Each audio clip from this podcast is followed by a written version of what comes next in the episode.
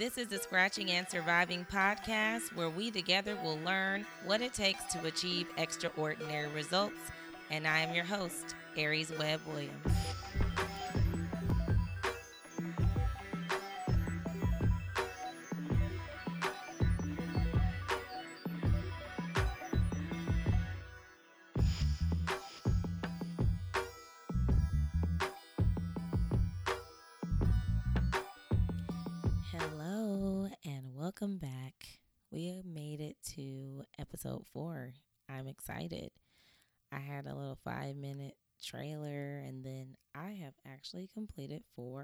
Episodes, which I'm really proud of myself.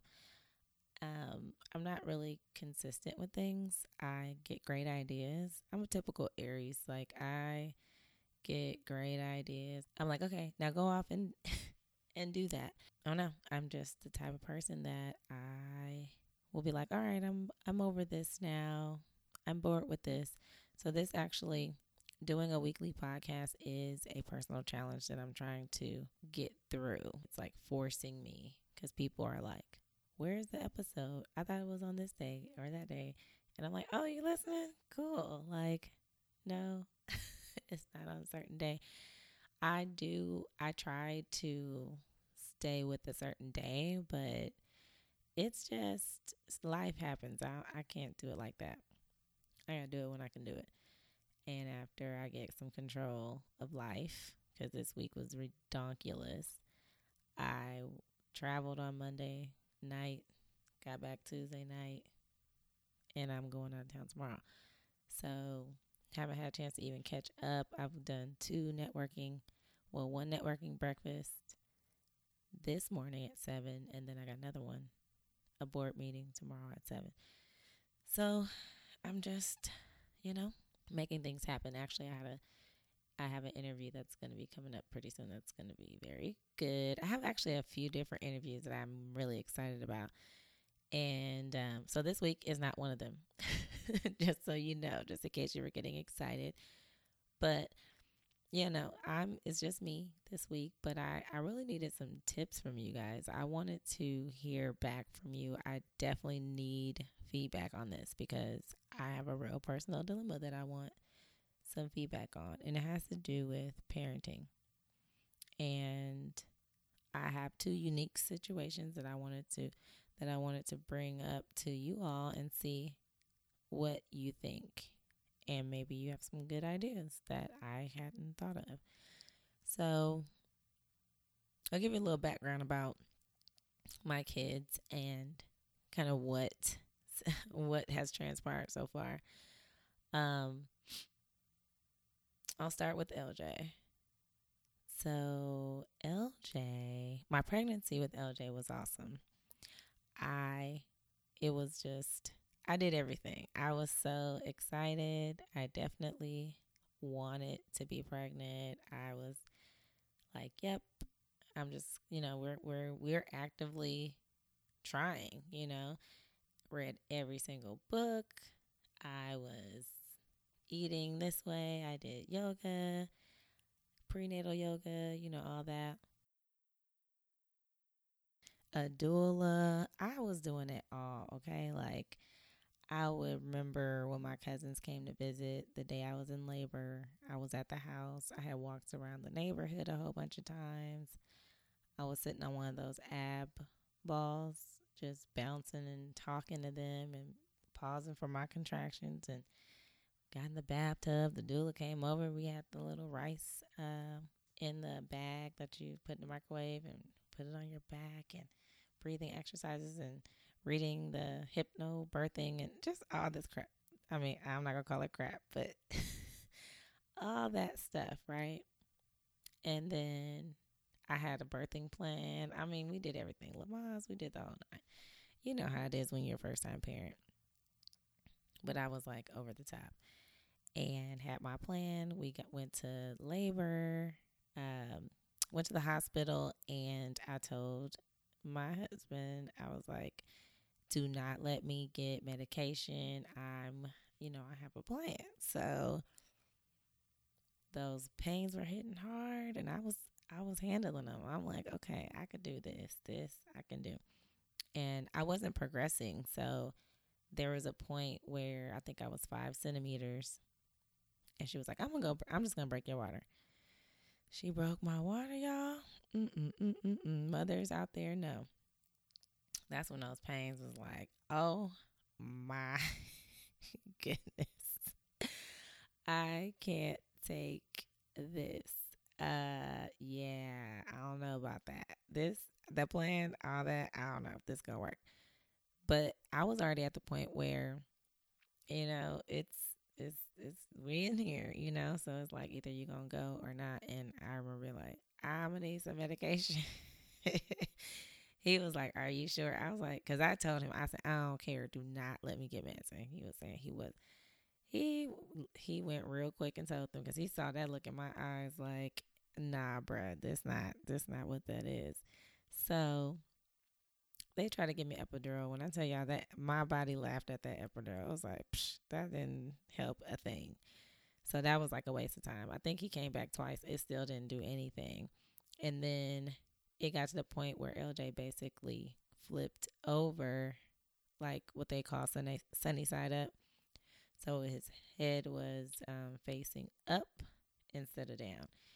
And the way his head is set up, it was not about to come up out of there. So she was like, "Do you want to see your baby now, or like, cause, uh, yeah, he's not looking like he's coming out anytime soon, and his pain is kicking." So I'm like, uh, and plus his heart rate has started going down, so they were trying to like do all kind of stuff, pitocin and epidural, all this. It it was just too much. So it was like I ended up just having a C section because I it it wasn't nothing was helping. I wasn't getting past five, and this is after like 28 hours of labor. So you know I was tired mentally, physically, everything. Like get this baby up out of me. I'm done. So um, baby came out. Oh my god, I got the best pictures because the doula is also a photographer. Shout out to Earth Mama Photography. She did such a great job. She had photos in the room, pictures of him like when he first came out. It was just awesome. So he came out with those arms stretched up. My dad always says he was praising the Lord when he came out. And I just bawled crying. Like I cried hard. Like, oh my God. When I heard him cry, I was like, oh my God, I got a baby. Like, this is a real baby. This is my baby. I mean, it was crazy. While we were in the hospital, the nurses were coming into the room a whole bunch. I had the sweetest nurse for him. And they were like, oh my God, we want to come see this baby. Everybody kept talking about him. He was a really pretty baby when he was born. You know, because babies don't be looking that cute when they're born. I'm sorry. I don't care. And I can attest because Marvin was not cute to me. He was cute because he was a baby, but he wasn't cute. Yeah, he just wasn't. And LJ, oh my God, he was beautiful. Like he was just the prettiest little baby. And the nurses were coming in, looking at him, and his nurse cousin, "You want me to come pick him up? Like I'll come get him." And she would come get him, and I would just feed him. She'll come get him and let him stay with her until he was hungry again, and bring it in. So that was cool. As soon as I got home, that milk kicked in, the real milk. It wasn't that stuff you get when you first have a baby. You get that thick, you know, whatever it is. I forgot what it's called. When the real milk kicks in, it's a whole nother ball game. I'm sorry. The baby is like, whoa, yeah. And then you're just like breastfeeding all day. And it's amazing how your body works when you breastfeed because I would fall asleep every time.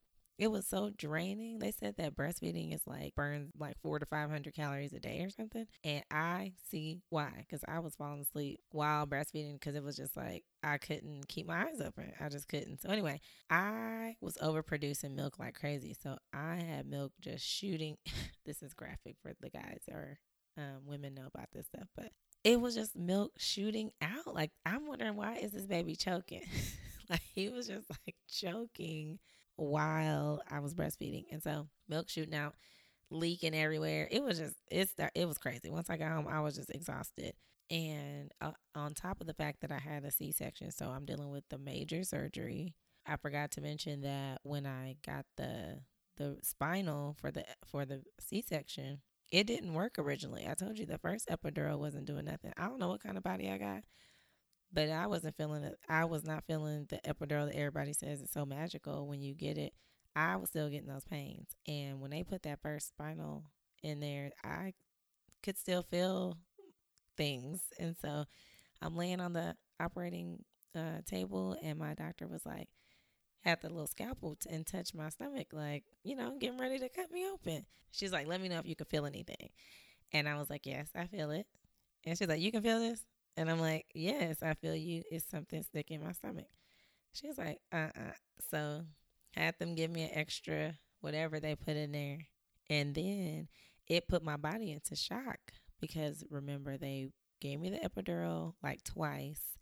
It wasn't doing anything. Gave me the spinal twice. And then by the time that third one, I was like, I was having chills. My body was just like shaking all over the place. Like if you were cold, like really, really, really cold. So I'm like, like my mouth was just like, my lip was shaking. So when my husband walked into the operating room, he was like, and I just, I was trying to talk to him through the shakes, and I was like, it's the medication. it's the medication, you know, because I was like, he's going to be freaking out when he comes in here and I'm all shaking. And he was like, oh, I was about to say, like, what did they do to you? So that was like the first part. And then, so I, I mean, that stuff was going on for a while because after I had him, I don't think I could hold him for like 30 minutes because I was shaking too bad. I was feeling nervous about even holding him. So my mom had him and his dad and stuff. And my dad had flown out from California once I said I was in labor. He just, you know, got on the next flight. And uh, so I had a lot of family support and all that good stuff. But when I tell you that that LJ, I mean, the pregnancy was probably the smoothest part. After that, he has just been giving me all of the stuff.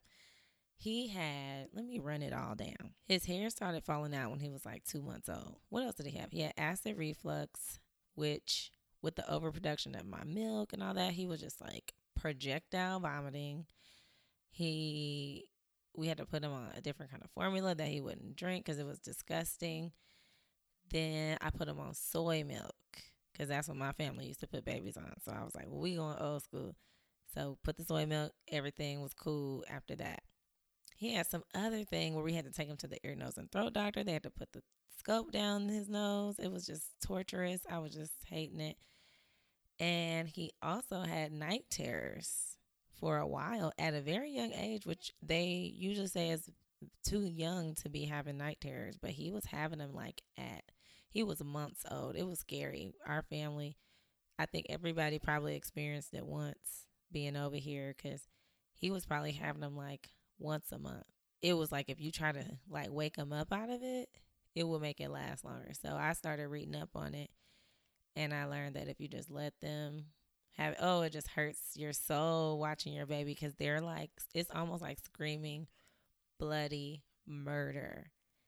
A little old baby just in their crib, wake up screaming. You can't do anything to stop it.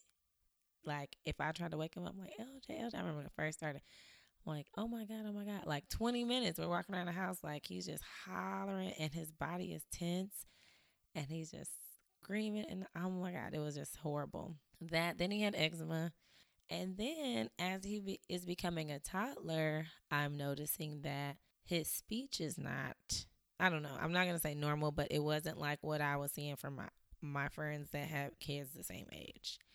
And everywhere you read, they're like, don't compare your baby to other babies. But I can't help it when you guys are born a couple days apart and this baby is over here saying words, you know, a certain way, and then you're sounding something totally different. And I'm the only one that understand what you're saying. Like I had this whole list of vocabulary words um, that he would say, and he understood me very well. He understood us very well. You can say, LJ, go go get a diaper out the room and bring it in here at two years old, you know, 18 months, you know, and he would go in there and he understood every single word we were saying, but his words were not sounding exactly like what we were saying. And so I'm like, hmm. So around two years old, I started having a, they had a program, I think it's called ECI. I don't know, I'm gonna look it up. Think it's ECI. I'm looking up right now. They would have a speech therapist that would come to the house and do speech therapy and it was uh, affordable. You know, it was a good, decent price. Let me see if it's called ECI. And um, yeah, it's ECI. So that's a, a, a resource in case you have parents out there. Think, see if you guys have that. It's um early childhood intervention services in Texas. So I don't know if they have that other places, but it was awesome. We had a girl named Ashley. She was so sweet. And she come over the house and play games with him and have him repeating after her and go bubbles and like say little things and he liked her a lot. They would just play games, but she was also doing, you know, getting him to say things. So it was very creative. But once he turns three, you have to I think she started going to she started working for a a different place, which was like you would have to do outpatient. Uh, I would have to go to a whole separate place. So, but we wanted to keep her, so I kept taking him to speech therapy, even after, you know, our services with ECI had ended, and I didn't want to sign him up for the preschool or whatever they had through the the school district. They have something for early childhood, and I was just like, mm, I don't know, because I don't want him labeled and all this, and I was very scared about putting him in different kind of services before school started because I don't want to start off, you know, with them all in our business. And so once he got to kindergarten, it was like, okay, he sounds good now. And actually, what she ended up recommending was like his mom's day out program that we had him in, which is like a Monday through Monday, Wednesday, Friday, 9 to a.m. to 2 p.m. or something like that. She wanted him to go more days a week because she felt like when he would be around other kids, it helped him develop his speech a lot better, which was true. And then we put him in Montessori school and it was all good. So that was a big difference. And so once he got to kindergarten, he can speak, you know, just fine.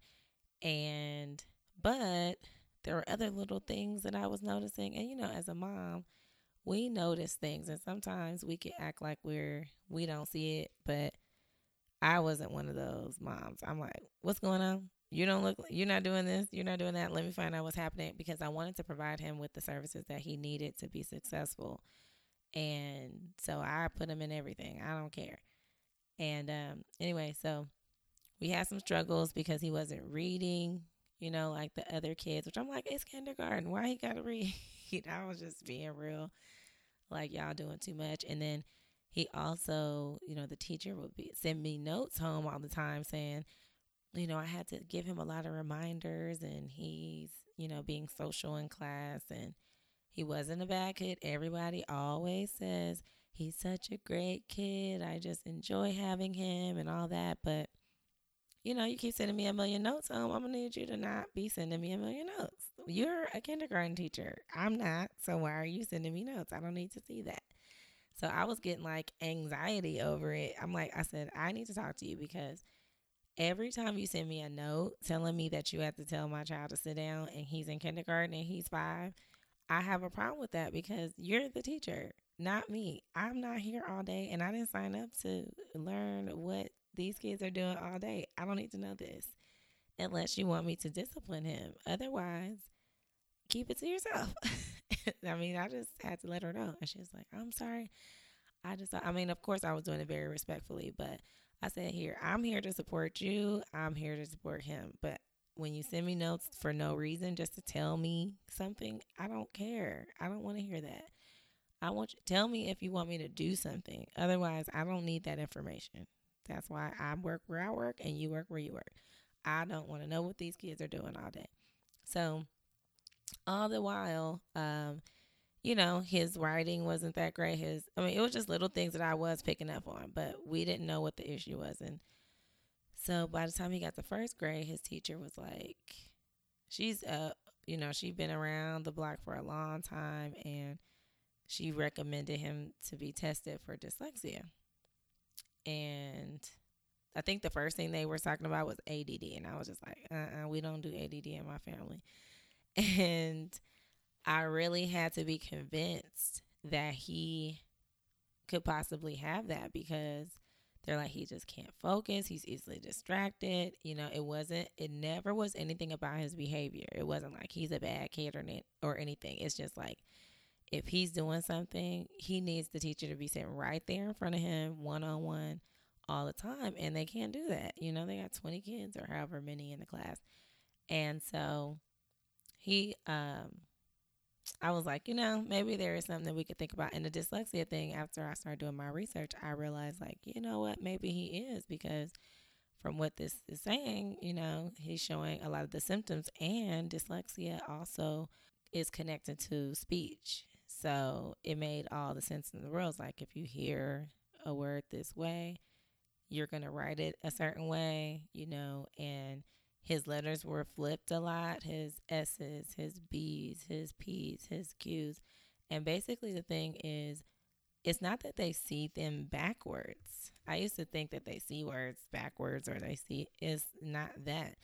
What happens is, a lot of the times they will use cursive to help people with dyslexia because B's, Q's, P's, and D's, lowercase, are the same exact letter, just rotated differently.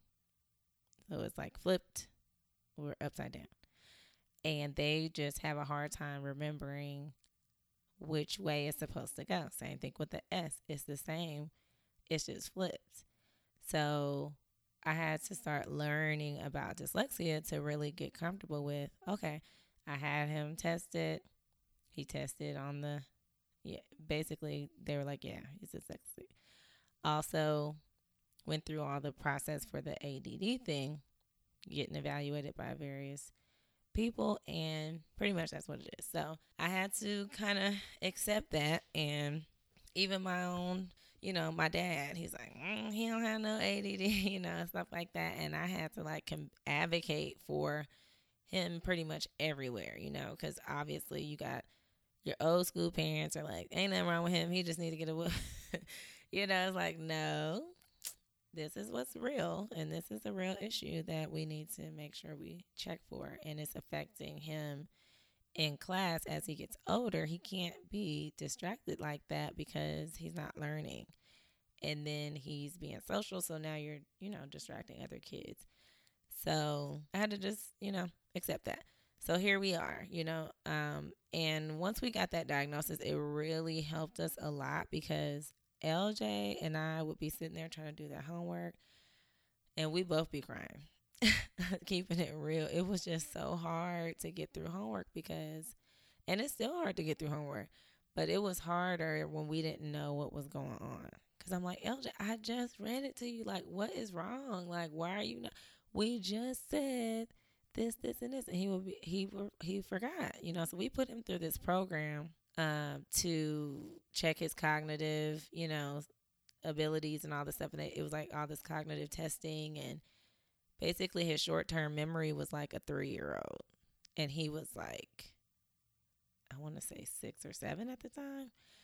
And they had us doing all this stuff every day. We had to work with him, doing these different um, kind of drills to build up his skills and all that stuff. And it did help but um, definitely was not cheap. But it was, you know, just things that we kept doing. We're trying every single thing, you know. And as a parent, you know, like I said, I read all the books. I thought I was gonna just be killing it in the mom category, and I was like, "Ooh, I'm not doing well here." and I just took, I, t- I felt very guilty. I will say that when I was pregnant with LJ and, and had the cesarean and everything, came home, I had my mom, I had my mother in law, my dad, my father in law, my husband, everybody was really chipping in, helping a lot. But I had really hard postpartum depression for a good, and it, it didn't last long, but it was like scary because I just pride myself in this way of like, you know, I'm strong and all this. And I just felt like so down. That's not like people don't play. Like, I feel like I, I have a lot of compassion for, you know, people who have depression because I felt it hard. And I've had moments, you know, even since then, I think that was the first time I felt it like super strong. And then since then, I've had it after different situations like job loss or, you know, different things that would happen. And I would feel it like, whoa, this is a real feeling right here. This is real. And it was scary. But when when all this stuff was happening with the homework and we didn't know that he was dyslexic, I just was hurting. I was just like, I don't know what else to do. Throw my hands up. I will call his dad. put him on speaker and I'll be like, we just need you to help, just say something because we're both crying. We're both like struggling right now. So I don't know. like, what do we do? And this is when me and him weren't even like heck of like on great terms. But um oh, and not to mention when I got the when we got the divorce, LJ was like four. He had the worst separation anxiety, and it was that was hurt. That just was ridiculous because I was just like, oh my god, okay, I'm a failure. I'm a failure in my marriage. I'm a failure as a mother. My kids are over here. Like it was just horrible. Um, but once we got all this stuff together with the dyslexia and all that, it helped us tremendously. I did have to get him out of his second grade teacher's class the first after the first like semester because she just wasn't I didn't like her attitude and her and his dad didn't either. We had picked up on her way early on. I was like, she don't want to teach him. She does not want to teach this kid and she does not want to deal with all these accommodations that he has. She has a stank attitude and I don't like it. And me and him kind of had a sidebar conversation about her at one point. I was like, "What you think about this lady?" I don't know. I'm feeling some negative vibes off of her, and I'm really good at reading people. That's one of my gifts, and I'm like, Mm-mm. he was like, "Yeah, I'm feeling. I, don't, I ain't feeling her." So my mom one day asked LJ, "My mom is off the chain, y'all." she was like, "Do you think your teacher likes you?" And he put his hands. You know how you're like, meh, eh, you know a little, maybe. He put the thumb not up or down, but in the middle. She's like, "That's it. He's out of there. We're getting him out of that." She always says stuff like that. Cracks me up. I'm like, "Uh, let me do what I do." And um, so, but when he said that, it did make me feel like, you know what? See, I know I was feeling some type of way. So I would ask him different kinds of questions just to see what he would say because obviously he's a kid and no you're not going to be able to get out of every class. But i felt it too so i was like you know what? I'm not feeling it. So i called the vice principal who i had a relationship with and i told her what happened. And i think i put it in writing first but we had multiple things in writing where this teacher just wasn't trying to hear what the heck i was saying. She kept going back and forth and I would we had a whole system set up and she wasn't doing the stuff, you know, and I'm like, okay, do, can do are you dyslexic or do you have ADD? Like, are you having struggles over here? Under you know, you're not you're not acting like you're getting it because I we've put this in writing, we've had this conversation, and you're still not doing it, and it's very obvious that you don't want to. So got him out of that class immediately. Like they were going um to I think it was Thanksgiving break or something and by the time they got back, he was in the other class, and that teacher was awesome. Her son had her son was dyslexic, so and he's like 25. So she's been there, done that, and she was way more patient, way better. Just everything was better. So that grade, second grade was great. Third grade, third grade was cool. I mean, he goes, he has dyslexia therapy at his school every day. So they have a therapist that's on campus. There's a group of kids, a couple of groups of kids. There's a lot of kids that have dyslexia, which is just I'm like, why do we even have to label it that when like one in five people have it? Like we're already let's just figure out a way to teach that everyone can, you know, it just stop putting people in a box. And so I'm really learning by working with him that the way the school system is set up is just not set up it's set up for everyone to be in this little box. And if you're out the box, then you're something's wrong with you. You have a learning difference. You have a learning disability.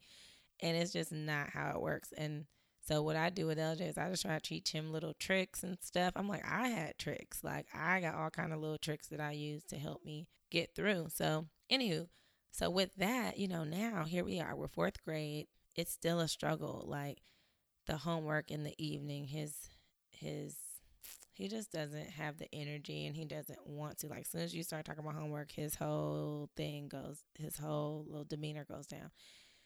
So, I'm trying to figure out some strategies there. So, anyone who has kids that are dyslexic and have been through this, please reach out to me and let me know because it is not easy. But I do try different things. We are now doing the Khan Academy math um, for math because that's the area that he's he needs work he also needs help with the writing and everything too. But one thing at a time at this point. So I don't know. I'm just trying to figure it out. I don't know.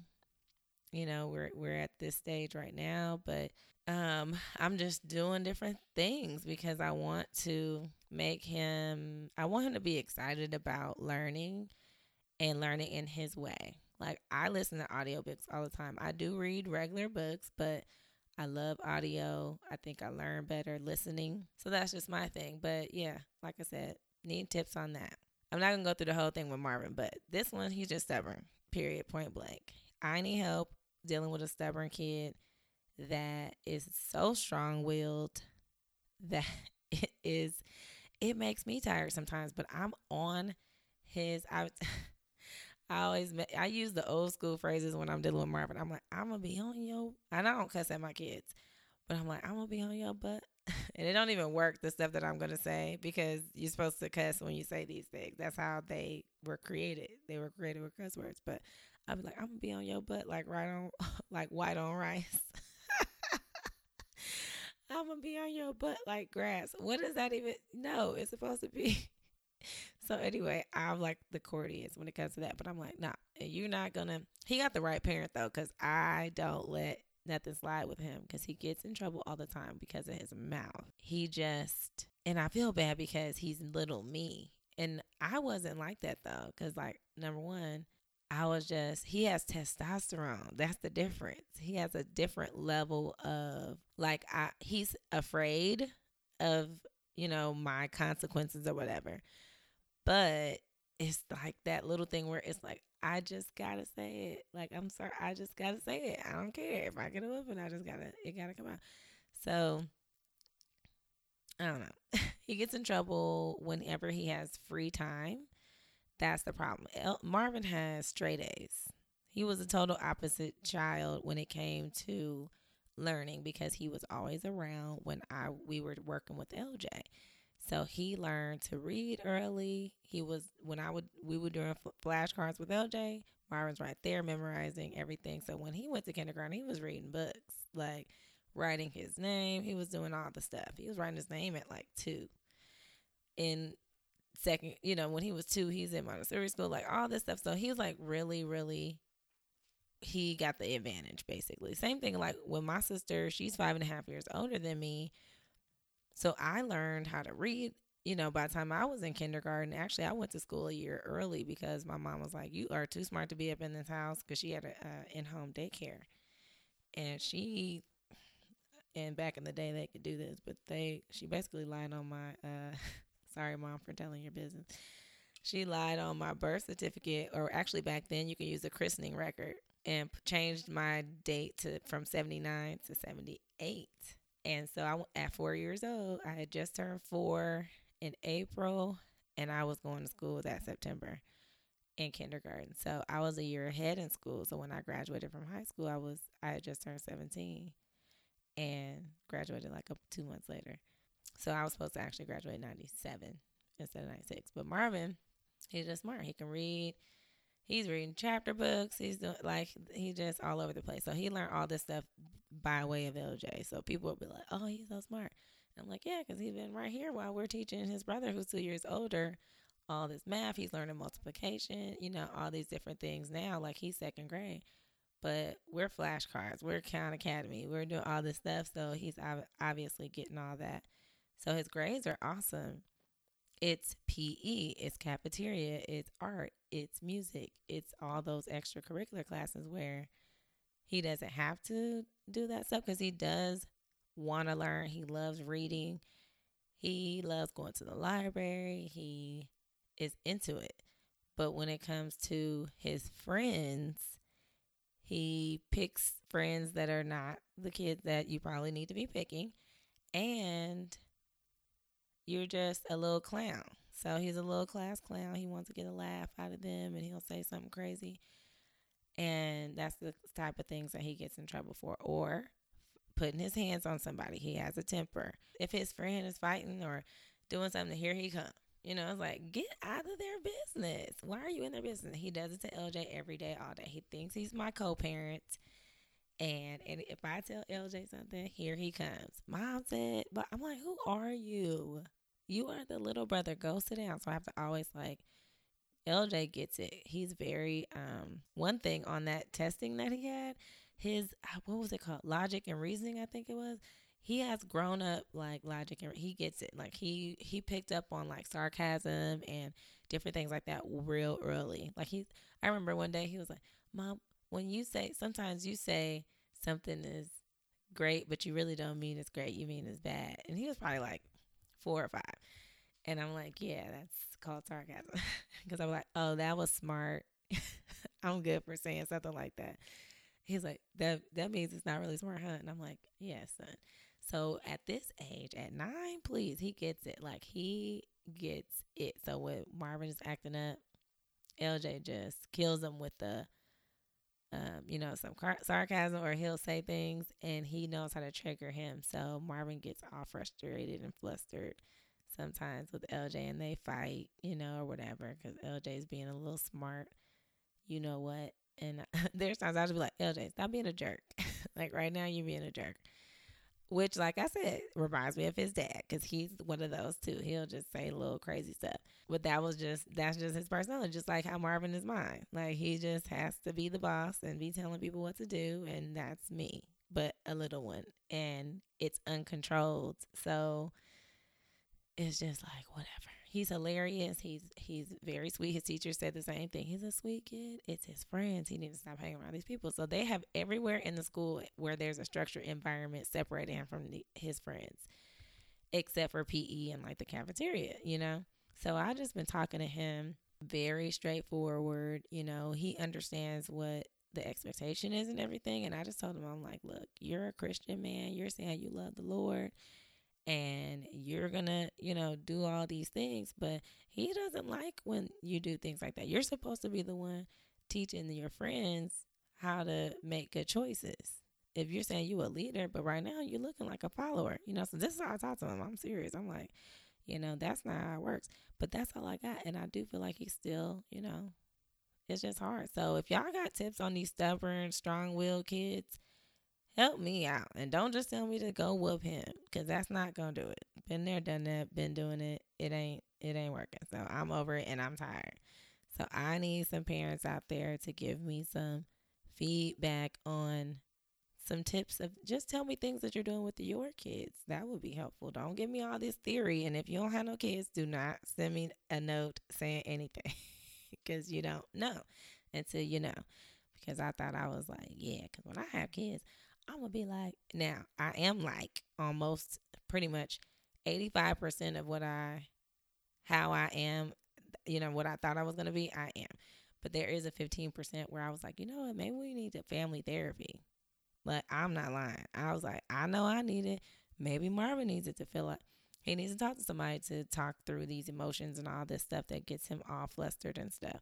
I mean, I'm getting better with communicating with him in a way to get him to like calm down quicker and talk about things. And that's my whole thing with them is make sure they're talking because I don't want kids that are getting, you know, feeling like they can't talk to me or they can't communicate what they're feeling. And LJ is hard to read too because I know that stuff will get you, you know, that that's like a recipe for depression, you know, with all that stuff he has going on. Oh no, sir, you will not be one of those kids that are all depressed or overdosing on drugs and all. You know, you're not doing that.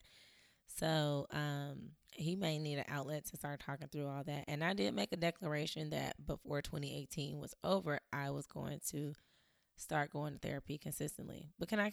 Let me tell y'all something real quick about me, y'all. Y'all gonna laugh, but so I found this therapist through my my job has um the EAP program or whatever, right? I hope she never listens to this episode. But anyway, so they signed me up. I couldn't find. I was searching through the list of all the people that they sent me, and I was just like, meh, meh, meh, I don't know. Looking at their picture, looking at the website, looking at their credentials, all that, and I'm like, mm, I don't know. And so this lady was close to the house, and at this point, it was just like, whatever. I'm just gonna pick one, and we'll just see what happens. So I pick her, made an appointment, like three weeks in advance. Right? it's actually supposed to be next week. So yesterday she texted me and was like, Hey, Aries, I'm running a little behind. I just want to let you know. And I'm thinking, what'd you let me know for? Because I'm not, my appointment's not today. So I text her back and I was like, uh, hi. I was like, I have, you know, 10, 30 or 31, whatever day it was. Are we not synchronized? And she was like, and then I sent her a screenshot of the text where we were actually, you know, saying what time the appointment was going to be. And she's like, oh, she said something that had me like, let me see what she said. Cause I had to, I was like, am I tripping? Because I'm like, this is exactly why I need therapy. Because sometimes people say stuff and I'm like, see, now you're getting on my nerves.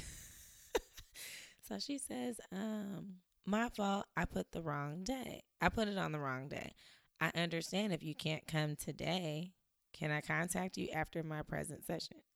Uh, now I didn't respond right away because that's one of the things that I'm trying to work on.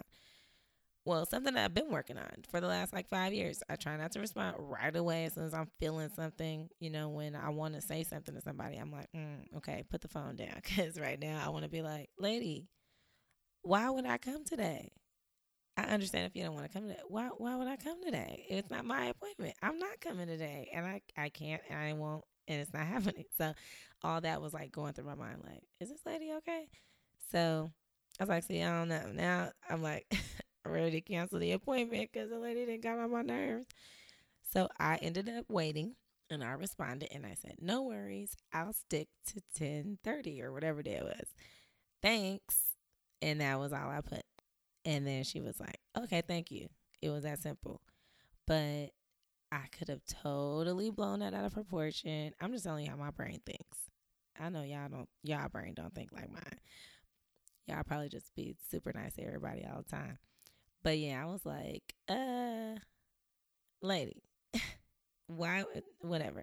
So this is the kind of things that I'm like, see, this is stuff I need to probably be talking about during therapy. It's like, why do, do things bother you? And it's probably the same thing that makes Marvin get all crazy. Um, and I use crazy lightly, so forgive me for that. But get all, you know, emotional because he's a younger version of me and he hasn't controlled that. And it does take some effort when that's how you really feel and you're not giving that. So, anyway, I just want to um, confess that that I'm like, all right now, lady, you haven't even had my appointment yet and you about to mess up. So pray for me that everything goes well with that. If not, I'll be looking again. And actually, I did get some people that gave me suggestions after that trailer where I mentioned that I was looking for a therapist. So thank you for that. And I think I definitely want to bring some friends on that are mental health professionals to talk about um, mental health too, because I think that's something that we definitely need to address and talk about because just being able to articulate your feelings and why and and go in and find out why you do what you do and and where it stems from i think that is so important to just move forward in your life and and have some kind of peace you know because we're up here just jumping in and out of relationships and jumping in and out of friendships and we haven't even figured out what the heck is going on inside of us and why we're doing what we're doing. And you're bringing all that crap into another relationship or friendship or whatever it is. And I don't like that. So I'm like, nah, you know, I don't want any of those problems, especially now, you know, with the kids. It's like, okay, so I'm seeing these things, and now, no, my, me and my family, we didn't have the resources to do all that. And heck yeah, we always talk about, me and my mom laugh about, we like, we all need some therapy.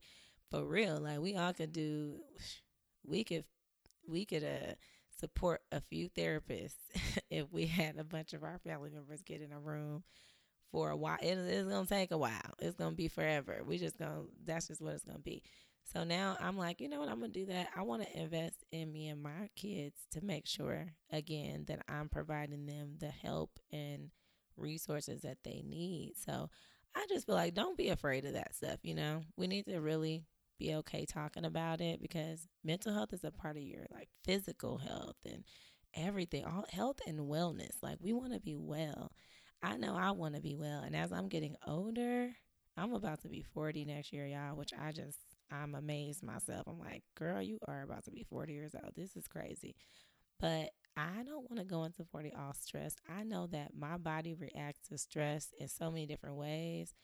I will have all kind of reactions and I don't even know that I'm stressed. Like they'll be like, "Are you stressed?" No, I'm not stressed. I'm just living. This is life for me. You know, I'm living just regular. But it really is stress that I'm dealing with. So we have to be able to recognize what is and isn't stress. And I want my kids to be able to recognize that at a young age and not wait till they're 40 before they start knowing, oh, you know what? Me reacting like this is because this is how I deal with stress and I'm stressed right now. So I need to change, you know, my tone. So anyway, I'll keep filling you guys in on the progress there because I think it's important just to talk about. And maybe as you listen to me talking about it, obviously I'm not going to tell you what's going on through my at, at, my sessions now. I might tell you certain things because it might be something worth a conversation, but I think just sharing that maybe that made somebody else feel like they wanted give it a try too. I think we keep trying to self-diagnose and I love the Lord. I am I consider myself a Christian. I consider myself a believer in God. I pray every single day. I have intercessors that pray for me. My mom, my dad. She has a whole um, phone call that she gets on every morning, and they pray for me. Mothers of the church, Mother Shannon. She's like an older lady who basically stepped in as a like a grandmother to me because I don't have grandparents anymore. So she's adopted us, you know, adopted my mom and us as her grandkids and stuff. And she'll just call me and be like, listen, I need to pray for you right now, you know. So I just sit there and let her pray. And my Aunt Leela, she's 90 years old. She's praying for me. Like I have a whole bunch of people that pray for me on a consistent basis. And I I talk to God and all that. So don't get me wrong. So I said all that to say I still do all that. But he has created these doctors. he has given them the ability to do all of these things, just like we go to somebody for our, you know, if you have a heart attack, you're going to go to the heart doctor. So we need to start for our mental health, you know, whether we need a psychiatrist, which is someone who is an actual medical doctor who can diagnose you and provide you medication as well as therapy or if you need a psychologist, you know, or counselor, therapist, whatever, you need to figure that out. So I'm off my soapbox on the mental health thing. But anyway, parents, please reach back out to me. Let me know what you think about what I got going on. And just let me know. If you have some tips, if you have kids that are dyslexic, please reach out. Um, a podcast that I listen to that is so helpful and makes me feel better about um, what I'm going through with LJ is it's called Dyslexia Quest. Look that one up. That is good. Um, and but I don't have anything for the one with the stubborn, strong-willed child other than the book by um, is it Chuck Swindoll? I want to say Chuck Swindoll for some reason, but maybe it's it's not Andy Stanley. I don't know, but I have it in there. Um, that, I bought that when Marvin was two years old, so that lets you know how long I've been dealing with it. I said, "See, this is how he's going to be as a grown man." But I pray for his butt every night. When I tell you, we pray together every night, me and my kids, every single night, and I lay hands on his butt and I pray out loud, just like how my mama and my grandmother and them used to do us. And I'd be like, "In the name of Jesus," I really do. I lay hands on him because I'm like, no, I'm not gonna allow, you know, this to go un unchecked. So I'm checking him on a regular basis. I stay on him all the time, but I also do reward him. We have a good relationship, like very loving. He'll come hop in my bed or whatever. But he's just he's like me, so he's real cool, and he's just be, he's not gonna just give it up easy. So I definitely think it's probably worth something to look into, like a child therapist or something like that.